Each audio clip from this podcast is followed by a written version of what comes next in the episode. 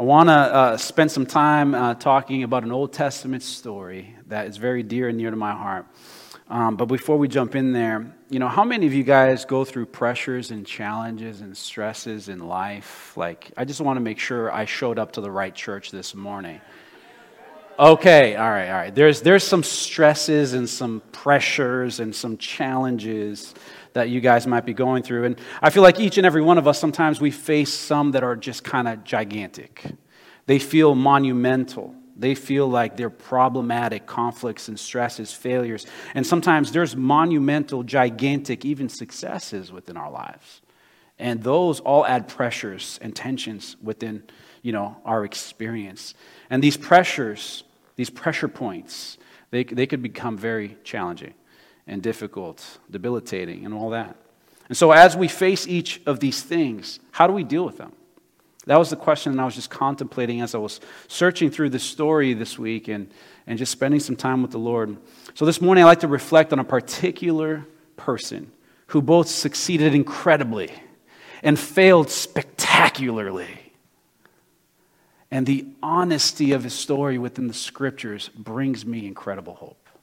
I love that when God decided to inspire through the Holy Spirit, the gospel writers, the, the, the, Old Testament writers, 40 plus authors over a span of 1,500 years, 66 books made up of historical, poetic, apocalyptic, epistles, uh, and so many different other types of literatures. When he decided to pen this book, he did not just put the highlight reels. He didn't just put the best. This is not a compilation in Word similar to Instagram or Facebook. Come on, let's be real. How many of us know that we don't post our worst moments and our worst thoughts and our worst attitudes on Facebook and Instagram? We put the best. We might be having a most terrible day, but we put on a picture and it is smiling. It is exciting. It's got the filter, you know, covering up that zit and that blemish and whatever it might be. Come on now. Am I in the right place here today? All right. God gave us this book and He decided I'm going to show the good and the bad. I'm going to show their highlights and their successes, but I want to also demonstrate and show their blunders and their issues. And so this morning, if you could, just open up your Bible with me to 1 Samuel chapter 17, because I want to look at this person who, honestly, failed and succeeded. And this person, though, has been given this title, this accolade, this, this designation as a man after God's own heart. And so, if a person can fail spectacularly and yet succeed incredibly, and he still is called a man after God's own heart, I feel like there's some lessons, there's some things that we can mine, some truths we can take from his beloved story. So, 1 Samuel chapter 17, I want us to look at the story of David and Goliath.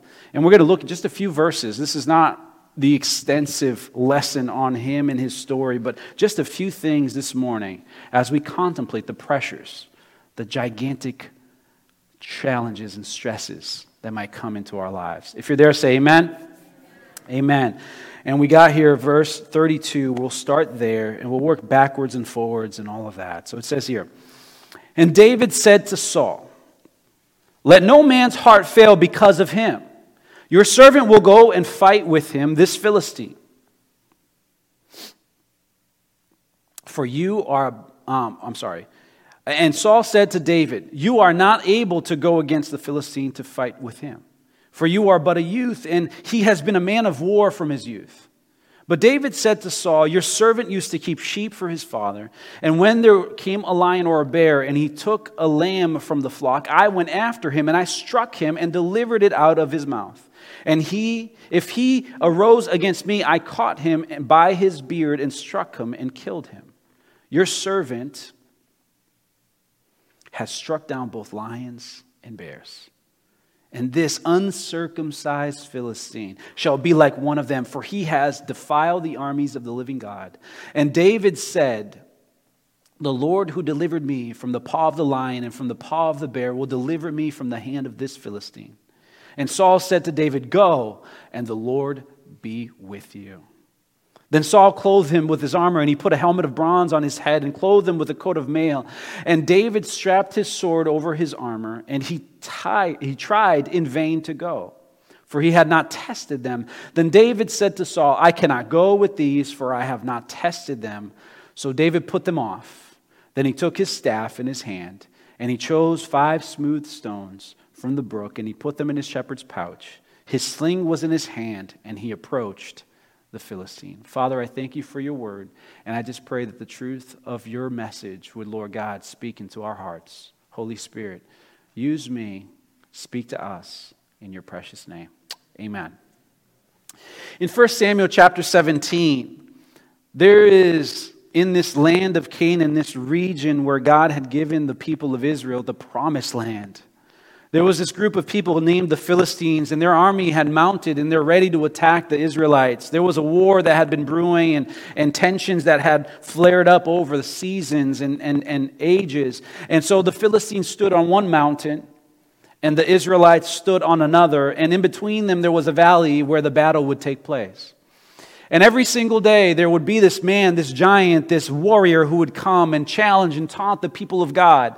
And instead of going into battle, as the people were intimidated, this giant, whom the Bible records, depending on the, the, the text, the original text that you read from, there's different measurements used. He could have been anywhere from 6.6 feet tall to 9.6 feet tall. Hey, for those of you who need a reference, that is bigger than Shaq, all right? Bigger than Shaq. This man was a giant. And this giant had been trained in the ways of war since he was a child. He had been fighting all of his life and he was very good at it. Do not provoke someone to violence who's perfected, who's given his life to the perfection of that violence. This was this man. And this man was ready to war with the Israelites. Every day he would come and he would challenge the Israelites, saying, Hey, send me your best warrior. I will fight and they will fight. And whoever wins takes it all.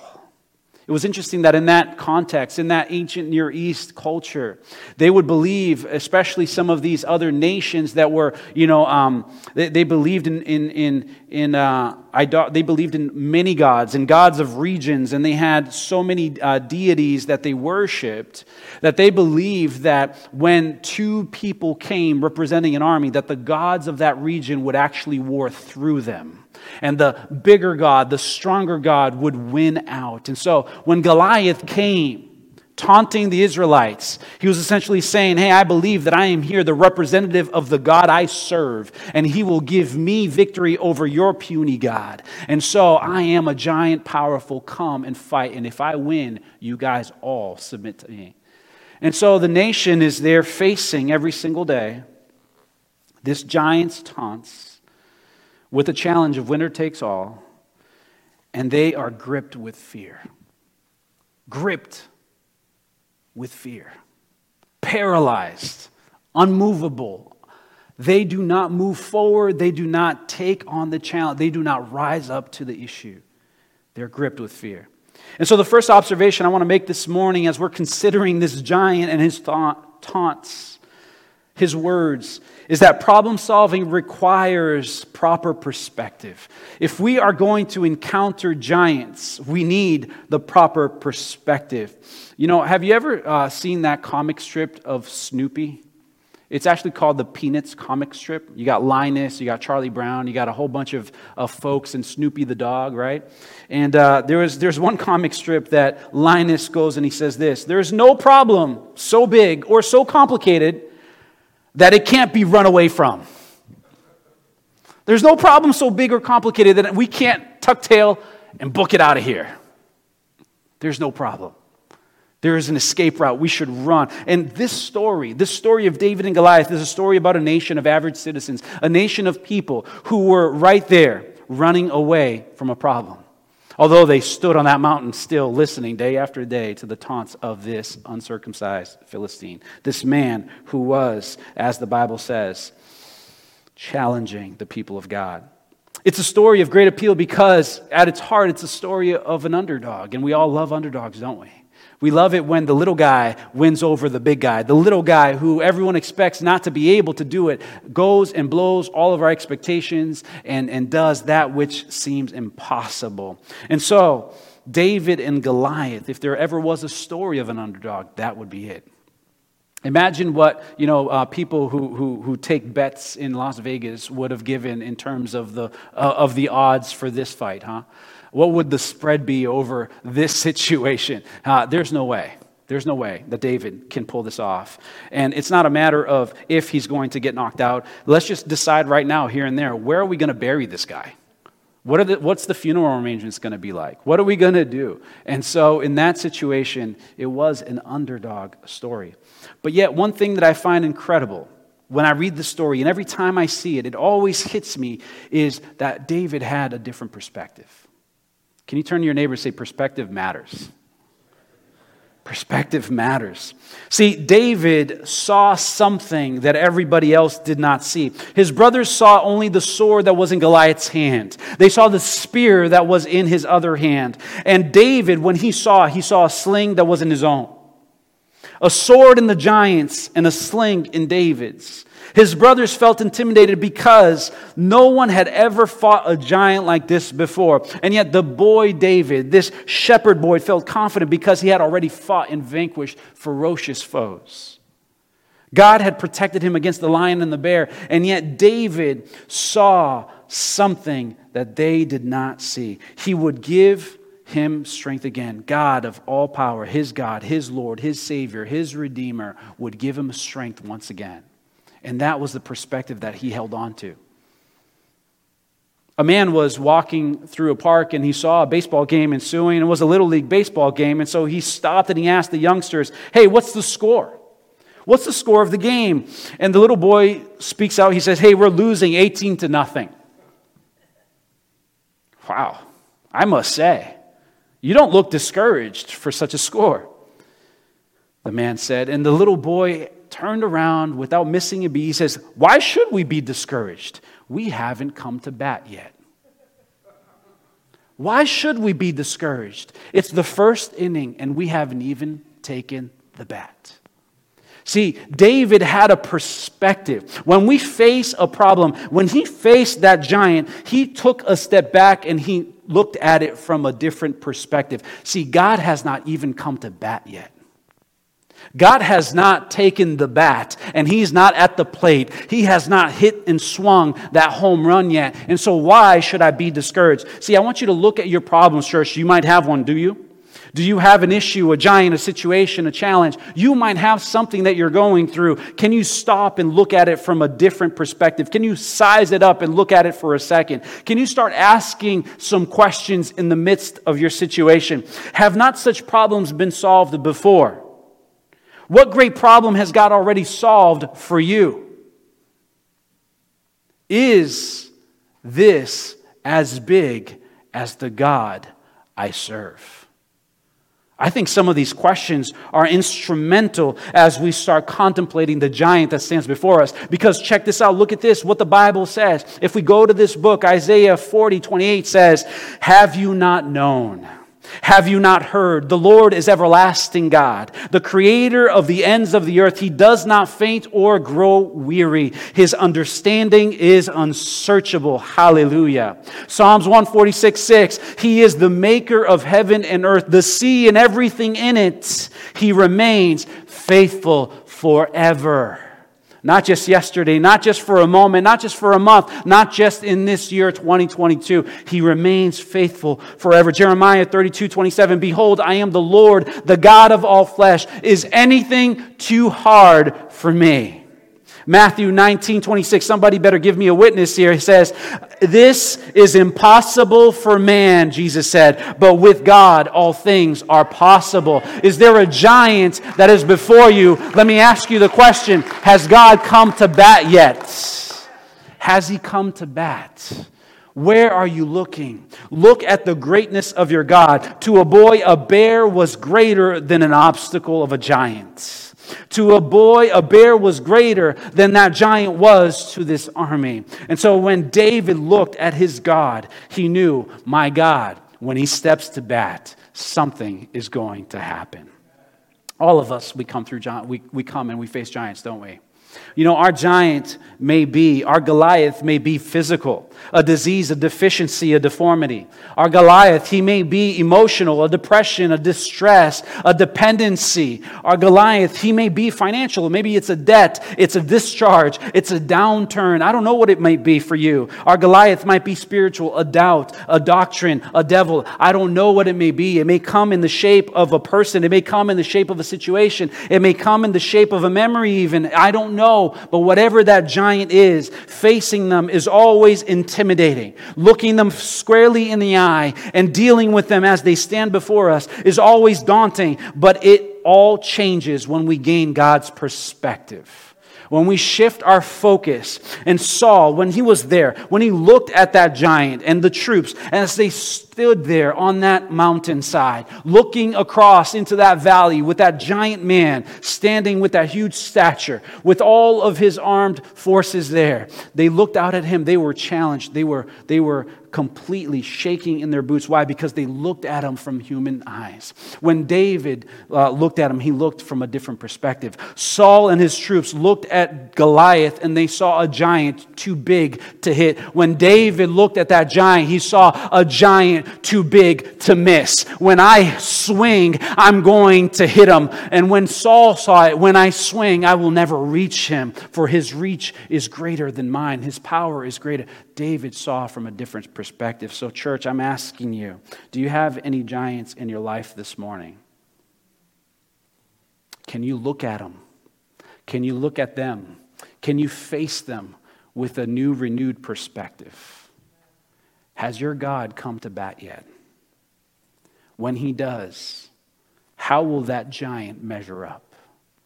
Because I believe that whether he was 6.6 or he was 9.6, that is still a lot smaller than my God.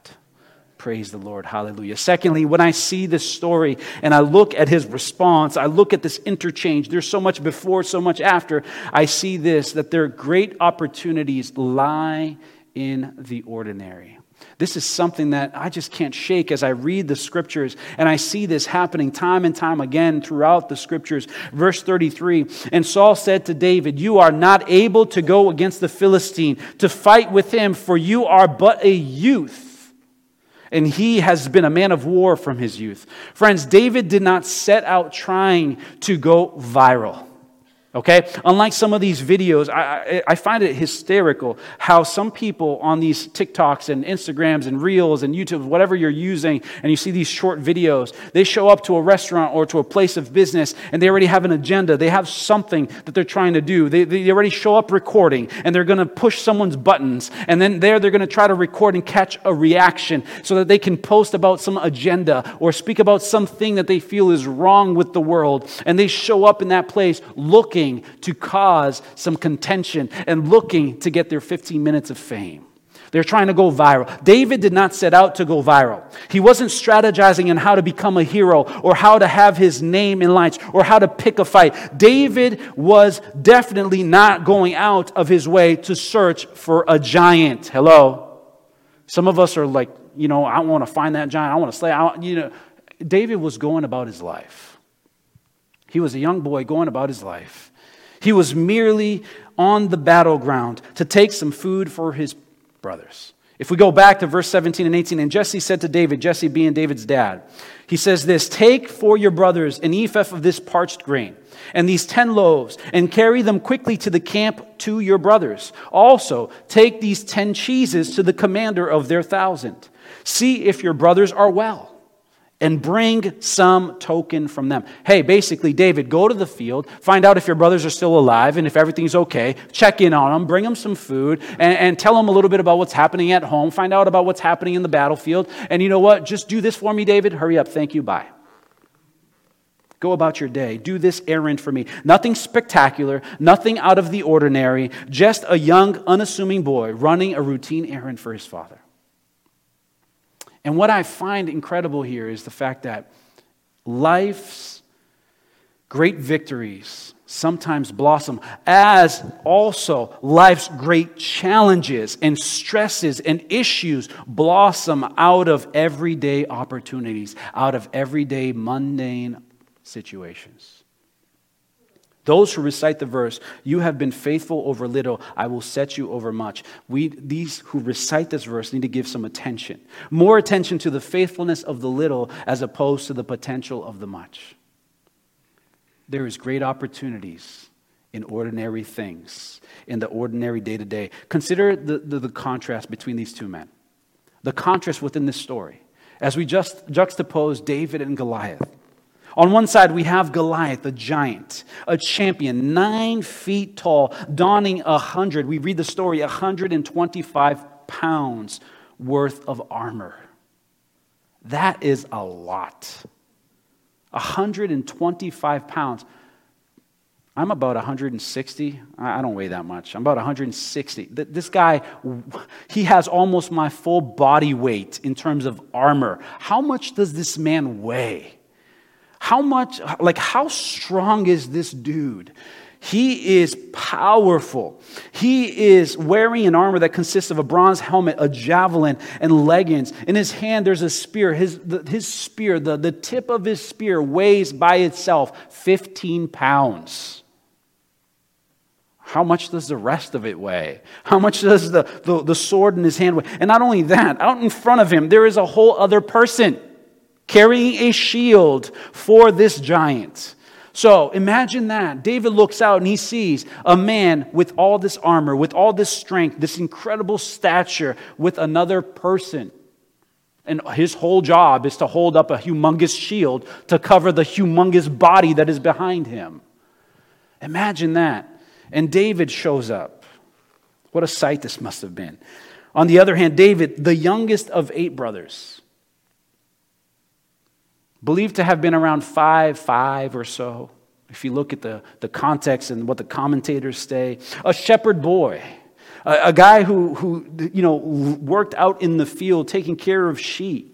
A guy who, you know, Saul, King Saul at one point hires to actually play the harp because he was a great harp player. So a guy who is poetically inclined and musically inclined, who maybe, you know, when you think about music and, and, and poetry, you're not really thinking about, oh yeah, let's send that guy to the front lines to face this guy who's donning 125 pounds worth of armor, who's been trained for war. David, carrying a little staff, a pouch, a sling, five smooth stones.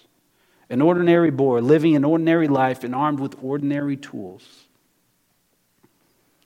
It's easy to get mesmerized, isn't it, by the spectacular. We look at that and say, wow, look at, look at Goliath, a sight to see. We look at David and say, huh? Eh. Why are you here? What's going on? It's easy for us to get mesmerized by the spectacular that we lose sight and lose interest in the mundane. Easy to get so over the ordinary that we miss the extraordinary contained within it.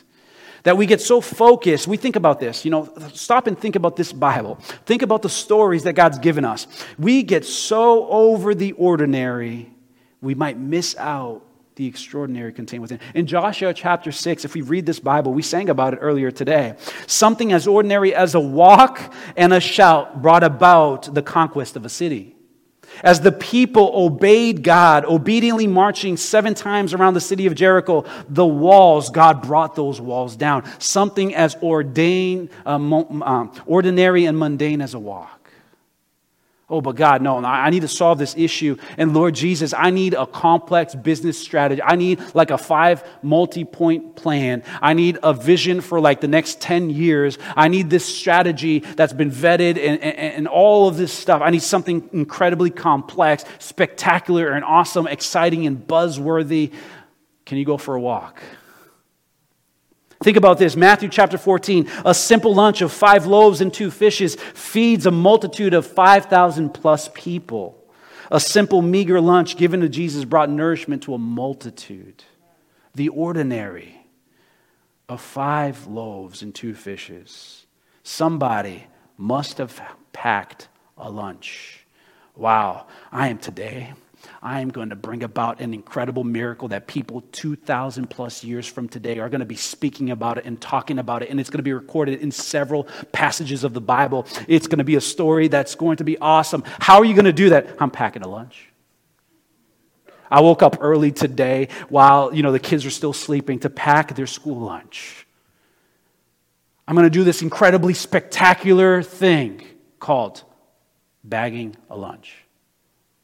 And, and the reason I bring this up, church, is because we sometimes get so concerned about something spectacular, something awesome, something uh, magnificent and great that we miss out the opportunity of the miracle and the challenge and, and something shifting and changing and breaking in our lives because we want something so spectacular and God to move and the fire to come and the fire to, to speak, the earthquake to, to come through, the windstorm and all these different things. And yet God is, is doing something in the mundane. We know this when it comes to dieting. We know this when it comes to exercise. We know this when it comes to success. It's not not like we have to have some spectacular revelation and do something outside of the norm. You know, you want to lose weight, we got to control what we eat. We want to lose weight, we got to control how much we move and what we exercise. We want to control it, we got to figure out what is happening and affecting this physical body of ours. We want to be, you know, fired up and excited. We need to actually go to sleep. We need to get some rest. We need to have a purpose. So, so there's some things that we've already figured out. And you know what? Nobody likes it. Why? Because it's so incredibly mundane and boring. It's ordinary.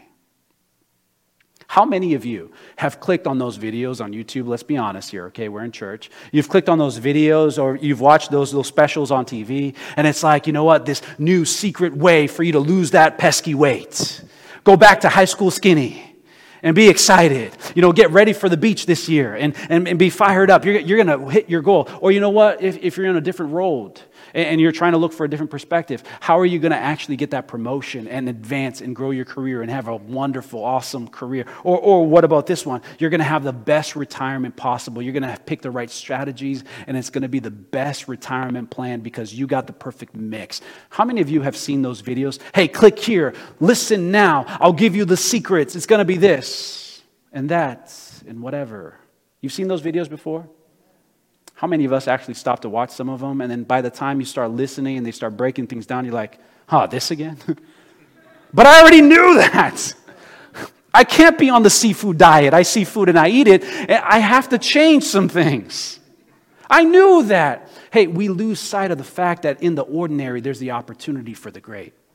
And so when it comes to having an incredible life, an incredible, you know, powerful, intimate relationship with the Lord, let me tell you, church, God is not just going to speak to us on the burning bush, but God is calling us to every single day speak to us. And in the ordinary, everyday, mundane, getting on our knees, praying, seeking the Lord, reading this book, spending time with Him, coming to church and having fellowship with our brothers and sisters, ironing, sharpening iron, we are going to experience the incredible, fulfilling, vibrant, intimate life with the Lord, relationship with God that moves mountains, that breaks giants' power, and Lord God, and shifts us to experience the Lord in the new way, fresh way, where others look at us and say, I want what you have.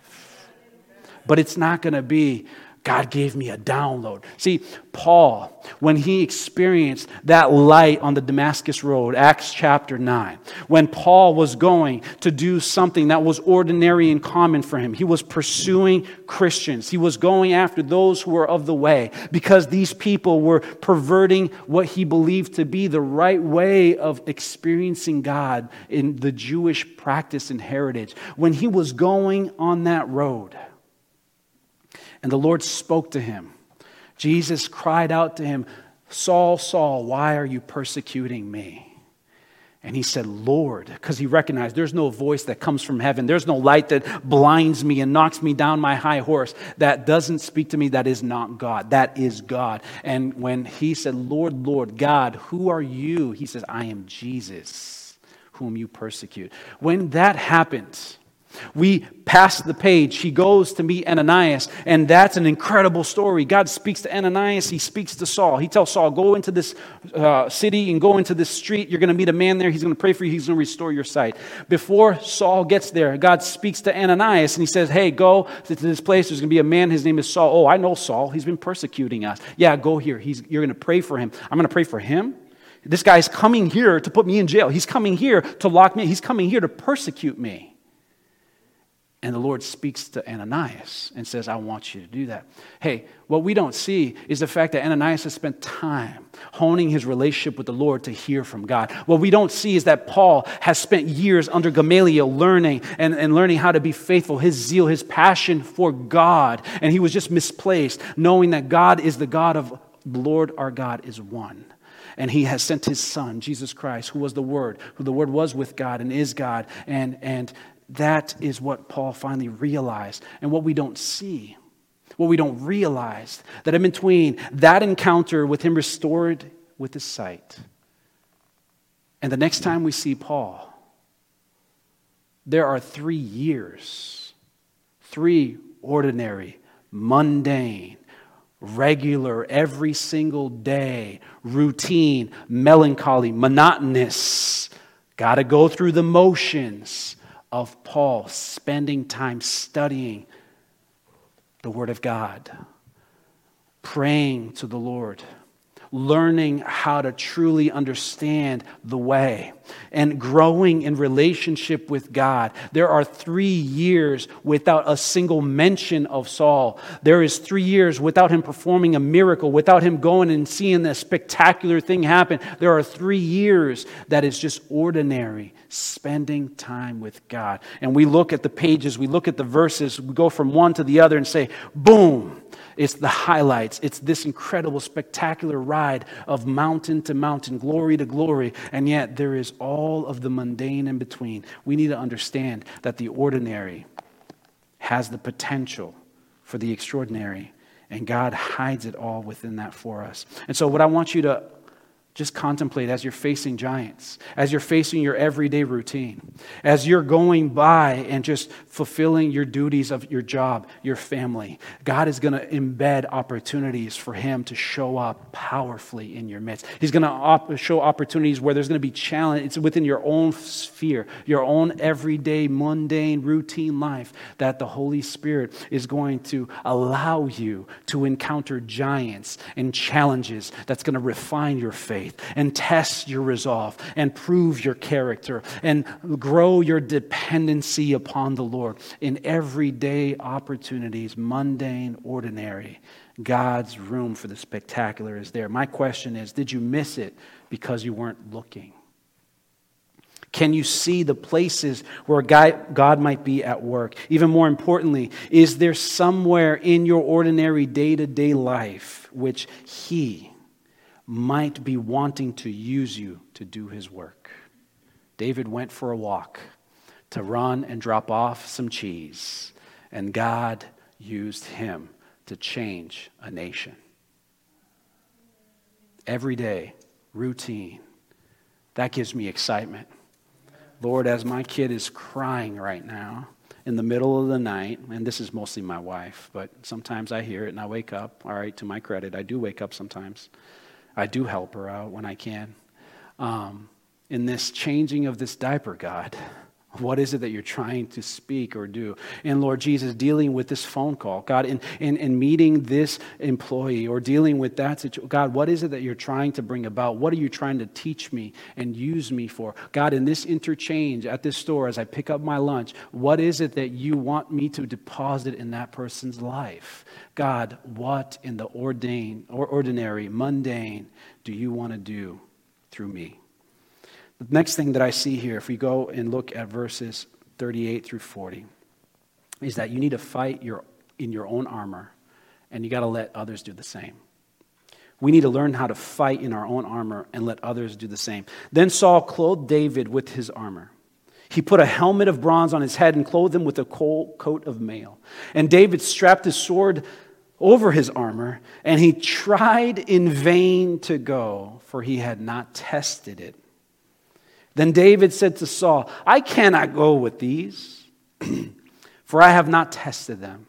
So David put them off, and then he took his staff in his hand, and he chose five smooth stones from the brook, and he put them in his shepherd's pouch. His sling was in his hand, and he approached the Philistine. See, King Saul was willing to give David something, but he wasn't willing to go and fight. He was unwilling to fight the giant, but he was willing to lend David his armor.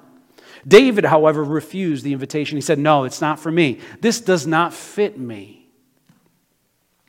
What Saul did comes quite naturally to many of us, doesn't it? Let's just be honest for a second. Our temptation is to put our armor on someone else, isn't it? Parents, you got two kids. We expect one child to act just like the other one, don't we? We might not say it, we might not do it, but sometimes subliminally, sometimes un- unconsciously, we put on the expectations of one child because one child did this better. One child did this, and, and you didn't have to deal with the stress and the strain and the pressure that you're now having to face because this other child is different. So we, trend, we tend to put the armor of one over the other. We want our new boss to be just like the old one that we loved so much. But unfortunately, if we have these expectations, we are actually having a prescription for disappointment and maybe even disaster to come into our lives. Not only that, do we put on the armor uh, that we own on someone else, we also do the opposite. We easily are tempted to take on someone else's armor to put on someone else's attire. We look up to somebody, we admire someone, and we want to follow after their footsteps. We adopt their strategies, we mimic their behaviors, and we go ahead and start doing that which they do to reproduce their results within our own context. We are tempted to put on someone else's armor. And yet, even if their armor is a perfect size fit, it's not our own. And here's the issue their armor wasn't made for you, and you were not made for it. God designed me, He designed you uniquely as the scripture says, fearfully and wonderfully made. Before every one of your days were, I wrote them down in my book. God created us to be his workmanship, created for his purpose. Each and every one of us. As Esther heard the words from her uncle Mordecai, she says, you, What if God has set you apart for such a time as this? God has made each and every one of us uniquely, and He has a plan and a purpose. And so when we put on someone else's armor, at the very least, we are slowing ourselves down. At the very worst, it's going to take us out. You don't need to look like someone else, sound like someone else, or act like somebody else. Why? Because God loves you perfectly for who you are. Can somebody say amen? God loves you perfectly and wants you passionately because he loves you exactly as you are. And David was faithful to hone the skills that God had given him. He was faithful to say, This is what God has made me to be, and this is where I'm going to flow. I don't need your armor, it doesn't fit me. If I use your armor, I'm going to trip myself. I'm going to, I'm going to fall down on the battlefield. This guy's going to take me out. It's going to be the end of the story, and the Bible is going to look drastically different from this moment on. He might not have known all of that in that very moment, but he had enough awareness to say, That is not my armor, and I need to wear my own. See, our Lord only expects us to hone the skills, to utilize the gifts, to, to, to, develop that which He places within our hands, what He places within our lives. The question that God is always asking is, What are you going to do with what you've got? Whether that is a sling in your hand, a lunch like the little boy, an empty net like the fisherman that Jesus called, or a towel in the hand of the master, or it is simply a staff like in the hands of Moses. What is it that you're going to do? Because God's request is very simple. Are you going to give me what you've got? Are you going to give me all of you and all that I've placed within you? And that is where you're going to flow from, wearing your armor and experiencing what I've called you to. See, God's gifted each and every one of us. Can you turn to your neighbor and say, I'm gifted? I'm gifted. He's gifted each and every one of us, and He's given us something that is natural to us, something that is successfully employed when we step out into it. He's given that to us. And so it is our job, our passion, as we pursue God and we learn more about Him, we fall in love with who He is, His nature, His character, His promises. It's also our job to plumb out and to search and to, to find out in awareness, and as we seek Him, how He's made us to be and what He's called us to do, and the work, the, the, the the, thing that he set out before us, that we would press on towards the mark and the high calling of Jesus Christ, as Paul tells us. That we have to do the work and ask the questions God, what is it, Siri? I'm not talking to you. What is it that we are called to do? So, what can you do to find out what your spiritual gift is? Just ask yourself two simple questions. Some of us make this very complex, but let me tell you, in the ordinary, in the ordinary, there's a great blessing and benefit. How do we find out? Look at two areas of your life. Ask yourself this question What comes naturally to me? Ask yourself that question. What comes naturally to me? Right now, I'm going through a process with a coach. I, I, hired a coach, and you know, I'm just this is another lead pastor at another Assemblies of God church, and I'm excited to work with him. And you know, we spent some money and and um, spent some time together. And this is something that I'm doing because I want to get better. I want to search, and and we've been working through just sharing story and plumbing out and trying to figure out awareness. And I'm trying to figure out how God made me to be. And in that process, I got a meeting coming up this week, and we're going to sit down and analyze everything that I shared and all the work that he did. And now he's mapping everything out and saying, This is how God has built you to be. Why? Because I'm asking this question. I'm in search for this question God, what comes naturally to me? And sometimes we just don't ask ourselves that question. We get caught up in the everyday, in the busyness, in all the things that are vying out for our attention. What comes naturally to me? And then, secondly, ask yourself this question What is it that you do that you see God blessing?